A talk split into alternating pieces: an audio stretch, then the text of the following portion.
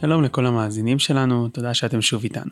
אחרי שראינו שהפרק הקודם קצת התארך, החלטנו לפצל אותו. והנה אנחנו חוזרים אליכם עם החצי השני. דיברנו על מהי מחשבת ישראל, האם היא תפיל או שיש לה בסיס משל עצמה. מטבע הדברים הגענו לעסוק באופן צדדי בשאלה אחרת. מה הקשר בין החוכמה לדובריה? האם מחשבה עומדת לעצמה, או שיש קשר הדוק בין הדובר לתורתו? רביל, אשמח אם תוכל להתייחס בקצרה לעניין. יש, יש כמה רבנים שהם ישבו לידי, אני אעבור מקום. לא רוצה לשבת לידם, כי אני מרגיש, כאילו האנרגיות מסביב, סליחה על המילים הללו, מפריעות לי. מחללות משהו שבי, אבל מצד שני, אם יש לזה התייעצות, אני יכול לפנות לאותו רב שהתרחקתי ממנו ולהתייעץ איתו על איזה משהו, או להוכיח אותו, לדבר איתו, להתייעץ איתו, אין לי בעיה לעשות את זה, וגם הפוך. אנשים שאתה נרתם מהם מבחינה אנרגטית, אתה כן תראה אותם כברי סמכה הלכתית להתייעץ איתם? כן. במקומות שאני יכול, אני לא נבהל מזה, כלומר אני חושב שאני לא רוצה לנקוט בשמות פה עכשיו, אני, אבל אני עושה את זה בפועל. האפשרות הזאת היא אפשרות שהיא מאפשרת, מאפשרת לנו מראה מקומות שהאנד פוינט שלו הוא פחות חשוב מאשר הדיון על, על המקורות. ו, וזה, ו, וזה בגלל, אני מאוד גם אנטי אידיאליסטי במובן הזה, התוכן בשבילי הוא משהו שאני מאוד נזהר מלהפוך אותו לדוגמה. אה, ראינו מה קורה כאשר הופכים תוכן לדוגמה, מקימים אינקוויזיציות, גם בעולם היהודי לפעמים. ככה הרב קוק כותב במפורש, אז ברור שיש השפעה. ברור לגמרי שיש דיאלוג בין התוכן לבין הצורה, אבל ברוב המקרים התוכן של פמיניזם לא יהודים יצרו אותו, לא יהודים הביאו אותו לעולם. אולי במקרה היה איזה בלוגרים, הייתה, היו כמה נשים, אבל זה לא בא, זה בא מצרפת של 1792, זה בא, כן, מהצהרת זכויות הנשים הראשונה, זה בא מגלים של פמיניסטים, שסימון דיבואר לא הייתה יהודיה, אבל ודאי שהיא נתנה דחיפה אה, ל, ל, ל, לא יודע מה, לאשתי להיות אה, פרופסור לרפואה, ובסוף אשתי עושה את זה כמשימה יהודית. כמשימה כאילו של תיקון עולם, של משהו מהותי שהוא חלק מהזהות הדתית שלה, וגם אצלך בבית אני מניח שזה ככה, זה חלק מאיזה זהות פנימית יהודית, אבל מי שפינה את המקום הזה לא היו אנחנו. אבינועם, מה דעתך? האם באמת ההלכה מתפקדת יותר טוב כצורה ולא כתוכן? אני רואה את הדברים בצורה קצת אחרת אני חושב. ההלכה מבחינתי זה לא צורה זה תוכן. ההלכה טוענת איזה שהן טענות אה, שהן טענות תיאולוגיות ואונתולוגיות ואתיות היא הונעה מתוך מחשבה, היא מייצרת מחשבה, אה, לא מדובר בבית שמאפשר לי תחושת זרימה, כמו שדיברנו מקודם על אדריכלות, אלא תחושת הזרימה והפילוסופיה של הזרימה עיצבה את הבית. והבית מגלם את הרעיונות של האדריכלית. ואנשים שנכנסים לאותו בית חשים את הדבר הזה והם לוקחים אותו גם, לוקחים את הדבר הזה גם למקומות אחרים. כל מהלך הלכתי מזמין אותנו לחשיבה משפטית ופורמליסטית והוא מזמין אותנו לצלילה לתוך מרחב הגותי שנגזר מתוך העולם ההלכתי הזה. ממילא אמ, קשה לי לקרוא להלכה צורה. ההלכה היא לא צורה, ההלכה מבחינתי היא גם צורה וגם תוכן. הצורה והתוכן משוחחים אחד עם השני. אנשים מגיעים עם צורות ותוכן מתוך החיים שלהם, בגלל שאנחנו לא חיים רק בתוך מרחב הלכתי בלבד, אנחנו נמצאים גם בתוך העולם. אנשים לא חיים רק את הפילוסופיה ההלכתית, הם חיים בתוך מרחבים אחרים. ואז נוצר סוג של מפגש שיוצר באמת שינויים. באופן אישי, אם אני הייתי יושב ליד אדם שכשהוא מתיישב לידי האנרגיות שלו שליליות, לא הייתי שואל אותו שום שאלה בהלכה. אה, בגלל שההלכה שלו נגועה באנרגיות שליליות. אני לא חושב שיש מאסטרים לצורה אה, שהייתי מזדקק להם. הייתי מעדיף אנשים שהם פחות מאסטרים בצורה, אבל שיש להם אה, אנרגיה שאני רואה אותה כאנרגיה שקשורה אני יודע על בירת שמיים אה, ושאיתם הייתי מתייעץ בענייני ההלכה מתוך הבנה שהם יודעים הלכה. סוגיית החירות של יציאת מצרים היא באמת דרמטית. אנשים יוצאים ממרחב פוליטי והופכים להיות לעבדים של הקדוש ברוך הוא. סיפור אחר, זה חירות. חירות שהעולם, הוא, זה ניסיון להגיד משהו בעולם העתיק. הנגזרות של החירות הזה אל תוך המרחב המערבי הן ישירות ובאמת קיבלנו וריאציות שונות של חירות בתוך העולם המודרני שהפך להיות גם לחילוני החילון הזה העצים את השיח על מושג החירות ואפשר כל מיני דברים שאנחנו לא הכרנו בימי הביניים ובעת העתיקה. האם אנחנו יותר בעלי חירות אמ, ממה שהיה בעבר? אני לא לגמרי בטוח. ולו רק בגלל שבשעתיים האחרונות אנחנו נהיה מנותקים מהסלולרי שלנו וסוג של לחץ מרחף באוויר. וזה רק דוגמה לכל מיני דברים שאנחנו נמצאים בתוך מרחב מאוד בעל חירות אבל אנחנו לא בדיוק בעלי חירות והרבה נכתב על החירות המדומה של העולם המערבי. עבדים תמיד היו ותמיד יהיו, אנשים קטנים שעסוקים בלהשתעבד לכל מיני דברים, אבל בסופו של דבר אני חושב שאנשים שרוצים חירות, ואני חושב אה, שכל מי שיושב סביב השולחן הזה, אה, שאני מכיר יחסית טוב, אני חושב שאנחנו, מעולם לא הייתה חירות כל כך גדולה ומאפשרת, כל הרבה דברים שאני חושב שאני ממש מוחה על זה, שאנחנו מזלזלים בחירות שהעת החדשה העניקה לנו. אני לא חושב שהמדרג הוא כל כך ברור. אני חושב שאנחנו חיים חיים של חירות, ויש לנו מחירים רציניים בעולם שבתוכו אנחנו חיים, ואנחנו משלמים אותו אה, בחילון, אה, בהיעלמותה של מטאפיזיקה, בפונקציונליות, בפרגמטיזם, אה, בתקשורת, בתקשורת ההמונים, בהפגזות של הידע, כל הדברים הללו הם דברים שגם משרתים אותנו וגם גובים מאיתנו מחירים. אני לא חושב שאני רואה את עצמי כאדם שנמצא בתוך מרחב טוב יותר, בריא יותר, עמוק יותר, גבוה יותר מישעיהו הנביא או מירמיהו. יש לי תחושה שפספסתי משהו עמוק שאין לנו בתוך העולם המודרני ומי שמתחיל להתקרב למרחבים נבואיים כאלה הוא הזוי. עכשיו זה ברור שאנחנו מתחדשים, ברור שאנחנו זזים וזה נכון שיש פמיניזם וזה נכון שיש באמת דברים חדשים שהם סוג של אור שאנחנו הולכים ומתפתחים בתוכו אבל לכל דבר יש מחיר. אה, ואני לא יכול להתעלם מהדברים הללו ואני חושב שסוג של אה, תפיסה הוליסטית זה לנסות לבחון את כל היתרונות ואת כל החסרונות ולנסות למצוא את הדרך אה, שמאפשרת את הנטילה של הטוב מכל תקופה ומכל רובד של המחשבה האנושית. צריך מחזיר אותנו לדיון מקודם, שזה אני חושב שברגע שאתה, שאנחנו שומרים הלכה, אני חושב שההלכה מסוגלת לתת, בכלים העתיקים והישנים, לתת גם את הגבולות ואת הרגולציות לעולם החירות, כך שהוא יביא את חירות לא במובן של ברלין ושל אה, כהן, של חירות חיובית וחירות שלילית, אלא במובן הפשוט שלהם, שכדי החירות תיצור דבר חיובי. אני חושב שההלכה נותנת מענה. לא מלא כרגע, כי צריך לפתח הלכות גם לעולם כאילו שבו יש את כל, ה, את כל המסיחי דעת, אבל אה, בסדר, נכון, אבל ההלכה זה התפקיד שלה ליצור את המסגרת שנוכל לצרוך את החירות הזו באופן חיובי, ואני חושב שאנחנו עובדים על זה קשה מאוד. זו, אם אתה מתפרנס ממחשבת ישראל, אני מתפרנס מהרגולציות על, על הדברים, כלומר כרב. אני רוצה אה, ממש בהקשר למה שאמרת רביל להתייחס לנקודה שהעלית קודם. אה, אבינועם בקשר להגות היהודית המודרנית וליחסי אה, משפיע מושפע של התרבות המערבית אולי וההגות המערבית עלינו. בלי לקטלג אתכם אבל אני אגיד ש... אפשר לומר ששניכם נקראים אה, ממה שנקרא היהדות הליברלית. והייתי שמח שניקח אותה כמקרה בוחן. האם אולי בגלל שאיבה ואימוץ מסוים של הערכים הליברליים והמערביים, היהדות הליברלית מתקשה מאוד לשמור על הגרעין הקשה שלה? אפשר לחשוב על המון סוגיות הלכתיות שעולות, כמו נישואים של כהן וגרושה, אה, שאנחנו שומעים בשיח הציבורי מדי פעם. אה, מר אבילק, מה, מה דעתך על זה? ביחס לקהילות שאתה נמצא בהן ולציבור שממנו הגעת?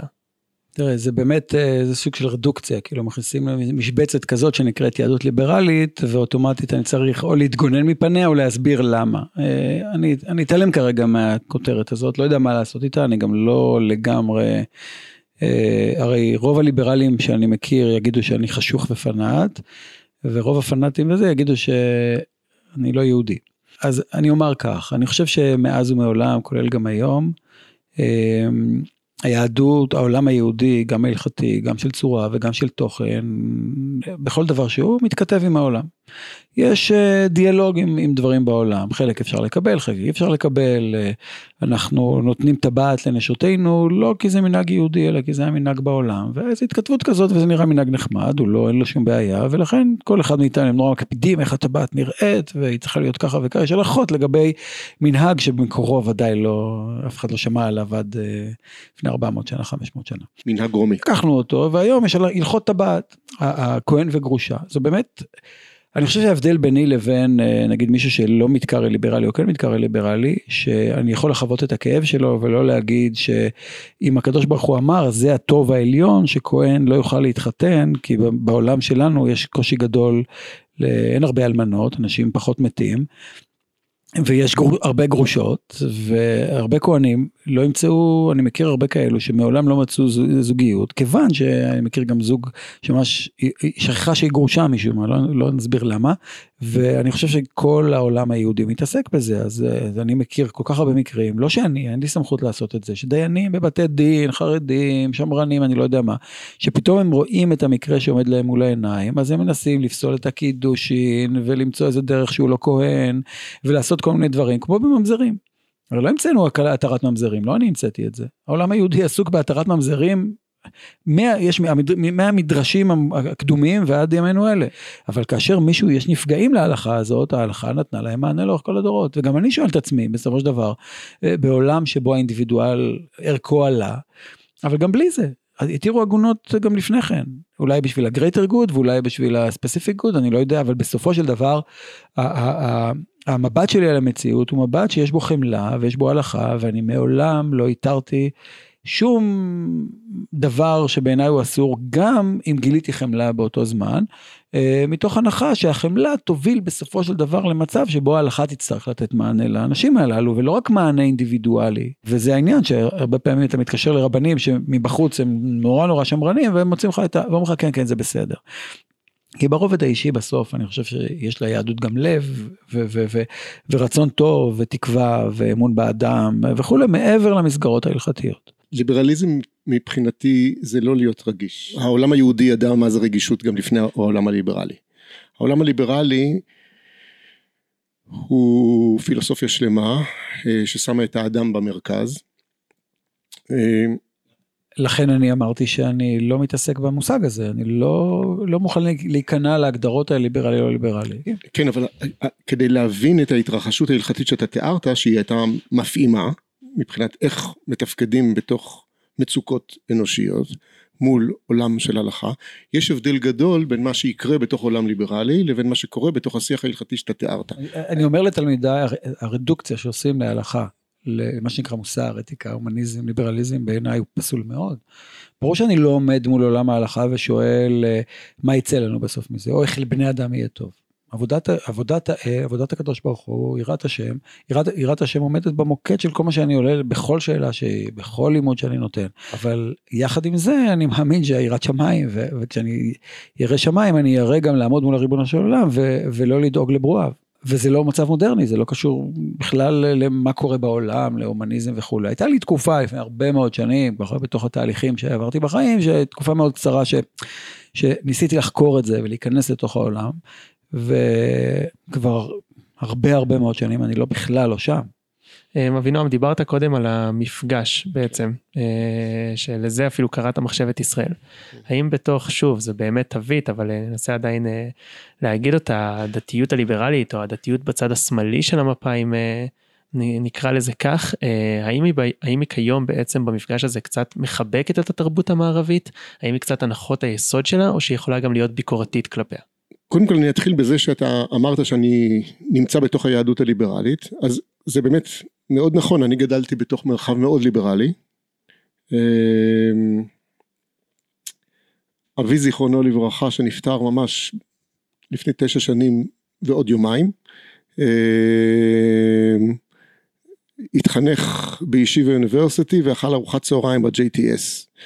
אה, המורים שהוא נתקל איתם אה, היו בתוך אה, ישיבה אוניברסיטי והרב סולובייצ'יק וכולי אבל החברים האמיתיים היו ביהדות הקונסרבטיבית של אמצע המאה העשרים ואת החינוך הזה ינקתי ואני שמח שהייתי חלק אה, מהדבר הזה ולמדתי הרבה מאוד דברים על, אה, על העולם שלו וזה חלק בלתי נפרד מהעולם שלי.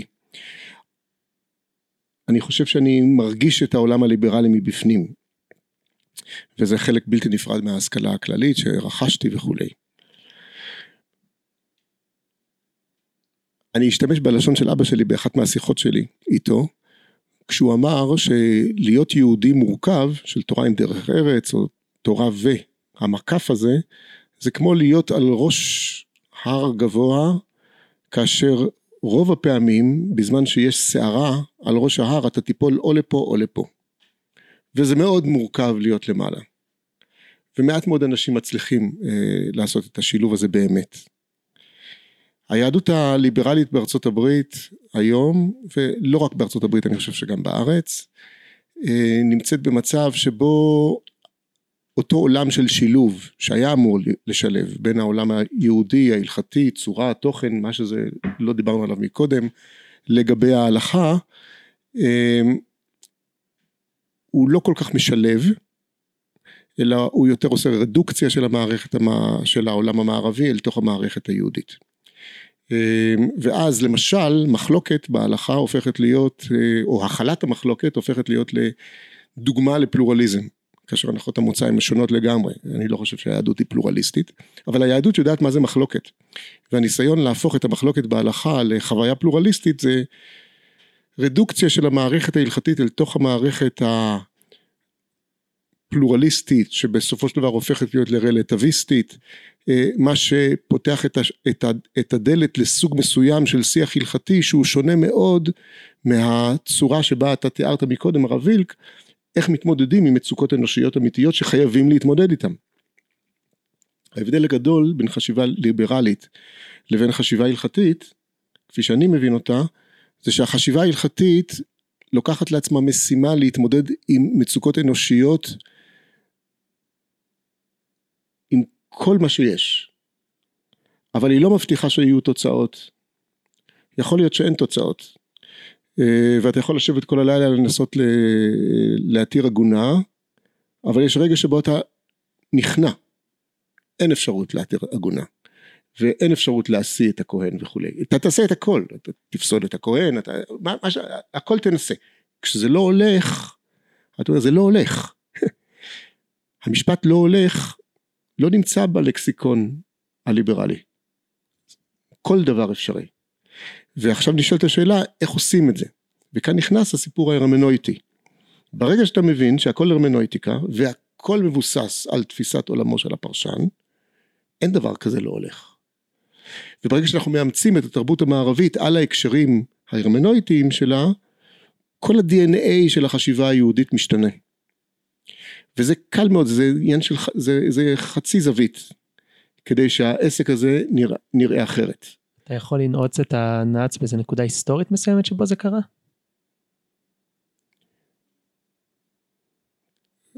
כן, זה התחיל במנדלסון. מנדלסון אה, היה באמת ארכיטקט מדהים של הפילוסופיה המודרנית היהודית.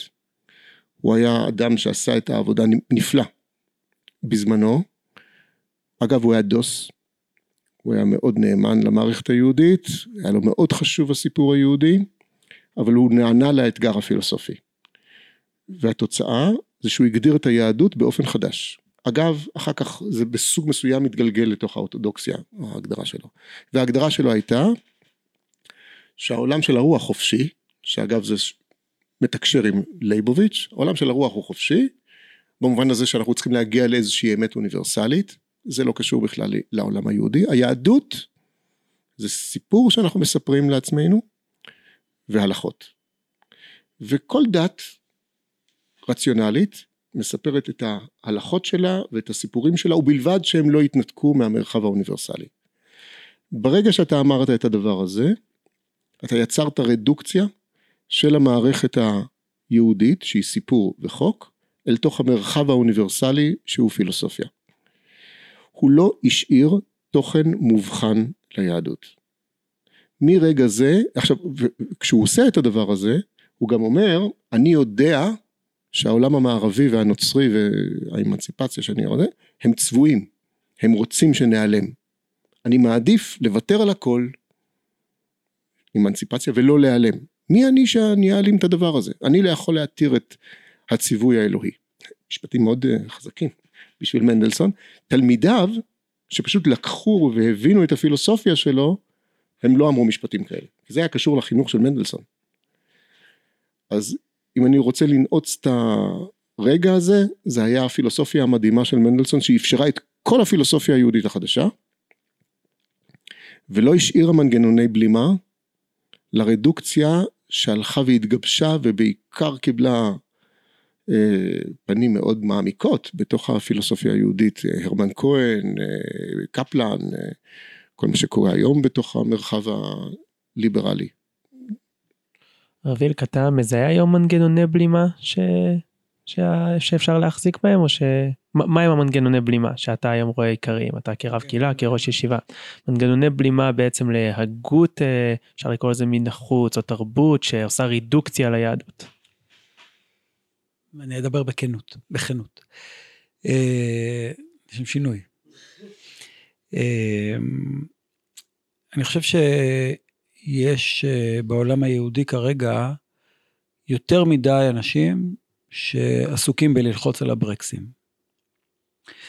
ואני חושב שיש שתי צורות של התמודדות, יש התמודדות אחת של ברקסים, של בלמים, של ש"גים, של אה, מג"דים, לא משנה, לא מתכוון במובן הזה של אה, לזלזל כאילו בתפקידים הללו. התפקיד שאני רואה בחיים זה לעסוק ב... בצד, הכי, בצד, ש... מה קורה בפנים ולא מה קורה בחוץ. אני לא עסוק במנגנוני בלימה. כאילו, לא בגלל שאני מזלזל בהם, לא בגלל שאני לא, חושב שהם לא נכונים, אבל אני חושב שצריך שיהיה מישהו גם, ש... או אנשים, לא אקח לעצמי כמובן את היומרה הזאת לבד, אבל אני רוצה לעסוק כרגע בלא להגיד כל הזמן מה אסור ומה מותר, אה, אלא לדבר על נכון ולא נכון, לדבר על חינוך ולא על כוח שהם מפעילים בתוך המערכת. אני לא רואה בתפקידי בעולם כ... כמזהה מנגנוני, מי שזיהה ראשון מנגנוני בלימה, אה, או אחרון. אני עסוק ב... במה שיש מולי, היכולת לחנך, היכולת אה, ל, ל, ל, לומר משהו חיובי על הדברים, להאיר את העולם, כך שבסופו של דבר מנגנוני הבלימה, אני לא בטוח כמה הם מצליחים. כן, הם חזקים מאוד, כל העולם, כל האסלאם היום עסוק במנגנוני בלימה, הנצרות ניסתה את זה, העולם היהודי עכשיו, מנגנוני הבלימה שלו מתגברים מיום ליום, אה, והם קשים לי מאוד, כי אני, אני באמת אה, כמו שלצערי הגדול גם באוטו אני לא תמיד יודע ללחוץ, ללחוץ מספיק על הברקס אה, ולהאט את המהירות שלי או לעסוק במנגנוני הבלימה. אז אני עומד ברמזורים ועוצר בעצור, אני מקווה שתמיד ולפי החוק, אבל הם, הם, הם לא מעניינים אותי, מעניין אותי יותר תנועה ולאן אנחנו הולכים ולתת תנועת כיוון ולהיטיב את מה שכבר מגיע אלינו ולראות איך אנחנו צורכים אותו נכון במקום להגיד לא נכון לא נכון לא נכון במקום לשים מסגר על הטלפון ולהגיד בואו תעזבו אותו בואו ננסה למתק את הדבר. התפקיד שלי הוא לקרב אנשים ולתת להם את האור ולא לקרב אותם על ידי בהלה ופחד וזהירות ומערכות בלמים אלא הפוך מערכות אה, קליטה ומערכות אה, אה, אה, אהבה ו... ו, ו ותוכן במקום בבלימה של דברים. אני מקווה שלא יהיו עולה בדעתכם שאני עסוק במנגנוני בלימה, בהלה ופחד. אני לא איש הלכה, אני לא פוסק הלכה, ואני לא אומר לאנשים מה מותר ומה אסור. אני עוסק בפילוסופיה, ואני נמצא בתוך המרחב הכללי יותר, האקדמי והליברלי, ואני לא אמון אה, כראש ישיבה שאמור אה, לחנך את הציבור האורתודוקסי. מה שהרב וילק עושה. אני לא נמצא שם. אני נמצא במרחבים אחרים. יחד עם זאת, אני רואה את הציבור של תלמידי הרב וילק, ולא רק, שנמצאים בתוך המרחב ההלכתי, אבל כדרך אגב, אה, לוקחים במשיכה פילוסופיה שמלווה את חייהם, והם לעניות דעתי, לא מבינים את הקשר בין פילוסופיה שמדברים אותה לבין פרקטיקות שהולכות ונוצרות לאורך הדרך. אני לא עסוק במנגנוני בלימה. אני עסוק בניסיון אה, אה, להבהיר מה קורה לנו כאשר אנחנו מאמצים משנות ומה ההקשרים הנורמטיביים המתפתחים של הדבר הזה.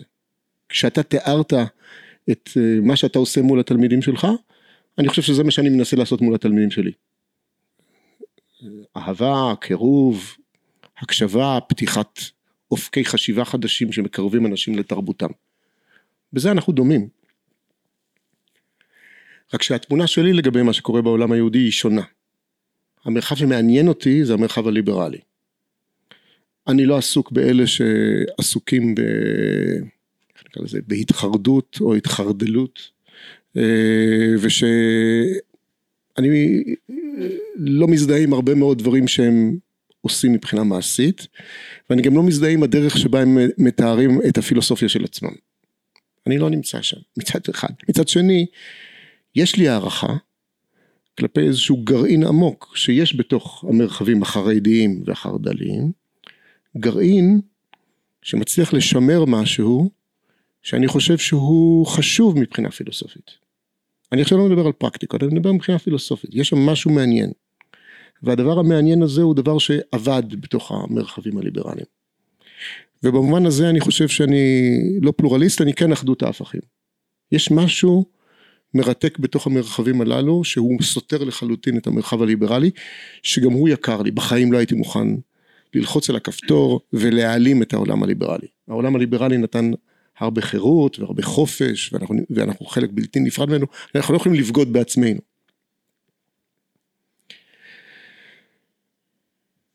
התמונה שאני רואה היא שונה ממה שהרב וילק תיאר. אני חושב שהעולם בגדול זז שמאלה.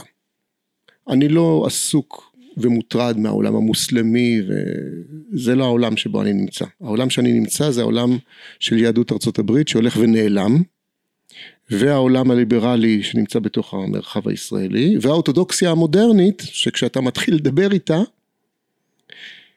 כל הפילוסופיה שהיא מסוגלת לספר לי זה הפילוסופיה הליברלית שאני מוצא בתוך המרחבים שהולכים ונעלמים. זה הסיפור. זה שהם עדיין מניחים תפילין וזה הכל על הכיפאק הכל בסדר. אבל בראייה היסטורית ובניתוח פילוסופי אני לא רואה את המנגנונים שיאפשרו להם לשמר את הסיפור הזה. זה מה שמטריד אותי. הבעיה שלי היא פילוסופית. ולא, אני לא עסוק בלשאול את עצמי כמה אני כועס על האנשים שמתחרדים והופכים את העולם היהודי ללא, ללא מסביר פנים. עם זה גדלתי. זה פשיטה. כאילו לא מעניין. נכתבו, נכתב על זה בלי סוף.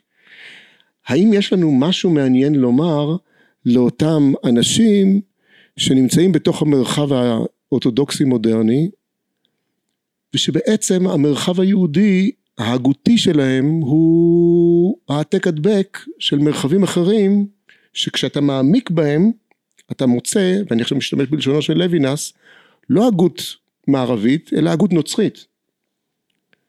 ויש לזה השלכות נורמטיביות שבאות אחרי חצי דור או דור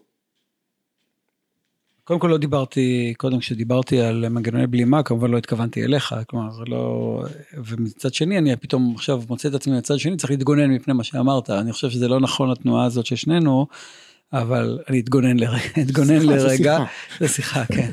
אה, אז אני אתגונן לרגע, אה, אני, אני, אני לא חולק על אף מילה, הפרוגרסיביות לא מעניינת אותי האמת, ויהדות ארה"ב תיעלם או לא תיעלם, לא יודע, בעיה שלהם.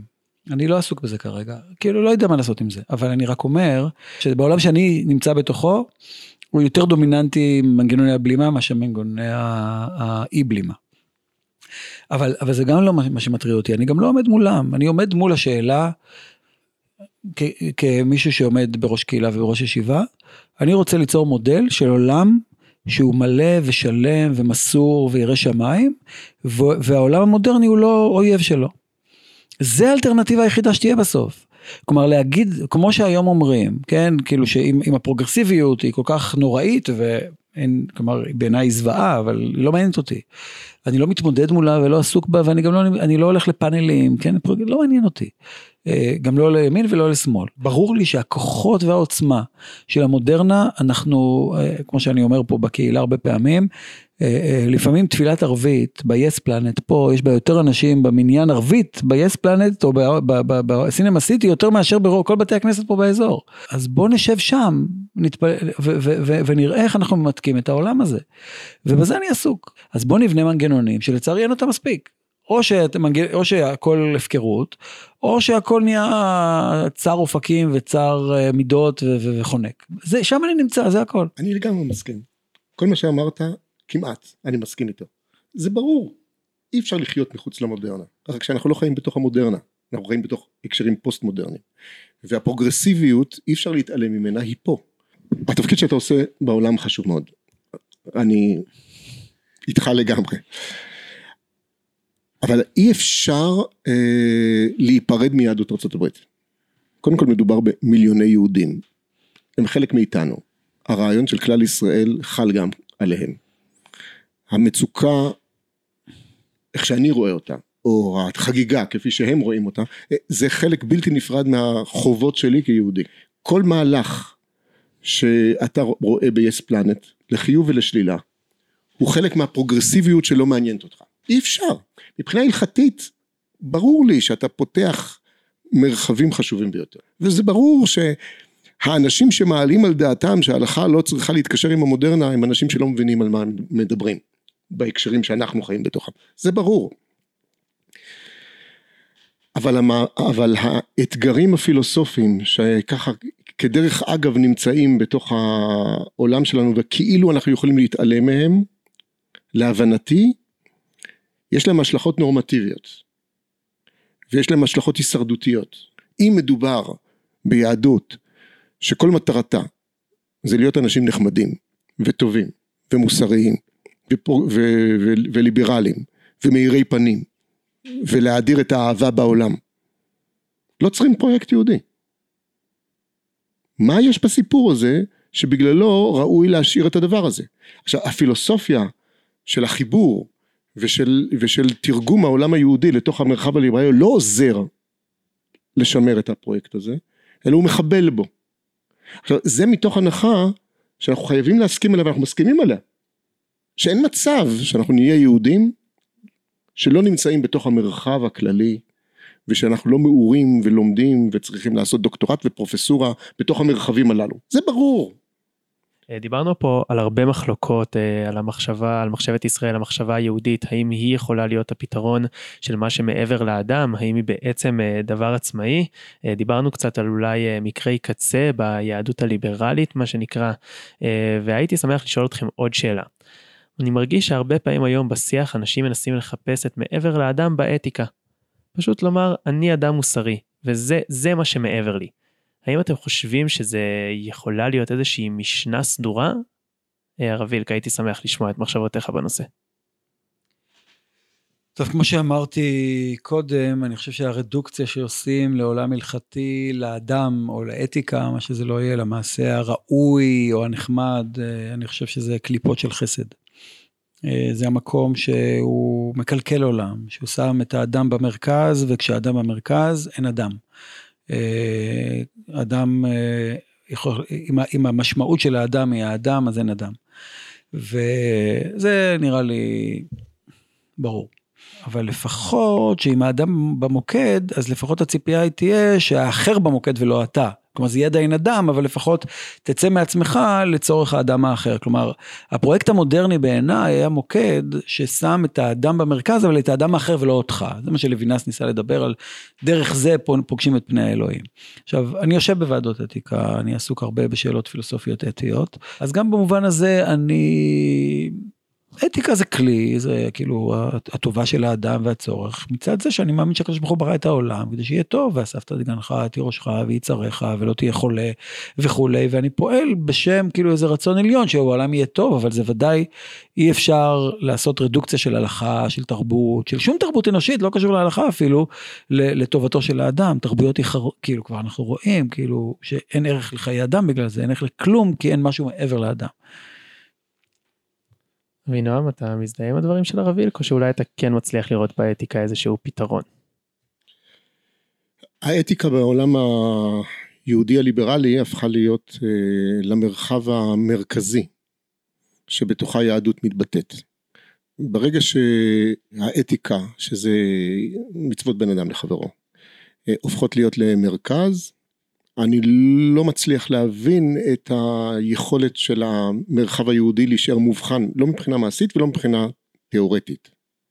אין הבחנה, אדם טוב הוא אדם טוב. אה, ובמובן הזה אתיקה הופכת להיות לחלופה לדת אוניברסלית. אה, והדת האוניברסלית שטענה את טענת האתיקה אה, הייתה הנצרות. אני חושב שהעולם היהודי מיוחד בכך שבניגוד לכל הפילוסופיות שאני מכיר בתוך המרחב המערבי היא מאוזנת. והיא לא נופלת אה, לקיצוניות אידיאולוגית לכאן ולכאן זה גם נכון ביחס ליחס בין רוח לגוף. כי ברגע שאתה עושה את הרדוקציה הזאת זה נשמע ממש סבבה בצעד הראשון בצד העשירי אין שום יכולת להגן על המשך קיומה של המסגרת, לא פילוסופית ולא מעשית. והתוצאה של זה, זה שהמשך קיומה של המסגרת זה עוול. בין היתר, אם מדברים על היהדות האמריקאית, מדינה ליהודים זה מהלך גזעני. הוא לא מצדיק את עצמו. כי אפשר לעשות את זה בכל מקום אחר. וואו, אה, אבינועם, באמצע הפודקאסט דיברת, סיפרת בעצם אה, משיחה שעלתה לך עם אביך על האדם היושב על ההר והוא יכול ליפול לאחד משני הצדדים. אה, אחרי שדנו בהמון שאלות כבדות משקל בפרק הזה, בפרק הבא אנחנו ניגע בשאלת החינוך. זה אולי איך, משאירים, איך משאירים את הבן אדם הזה על הקצה. ושניכם עוסקים בנושא הזה המון. אז תודה רבה לכל מי שהקשיב לנו, תודה רבה הרב שלמה וילק, תודה רבה פרופסור אבינועם רוזנק. תודה רבה. תודה.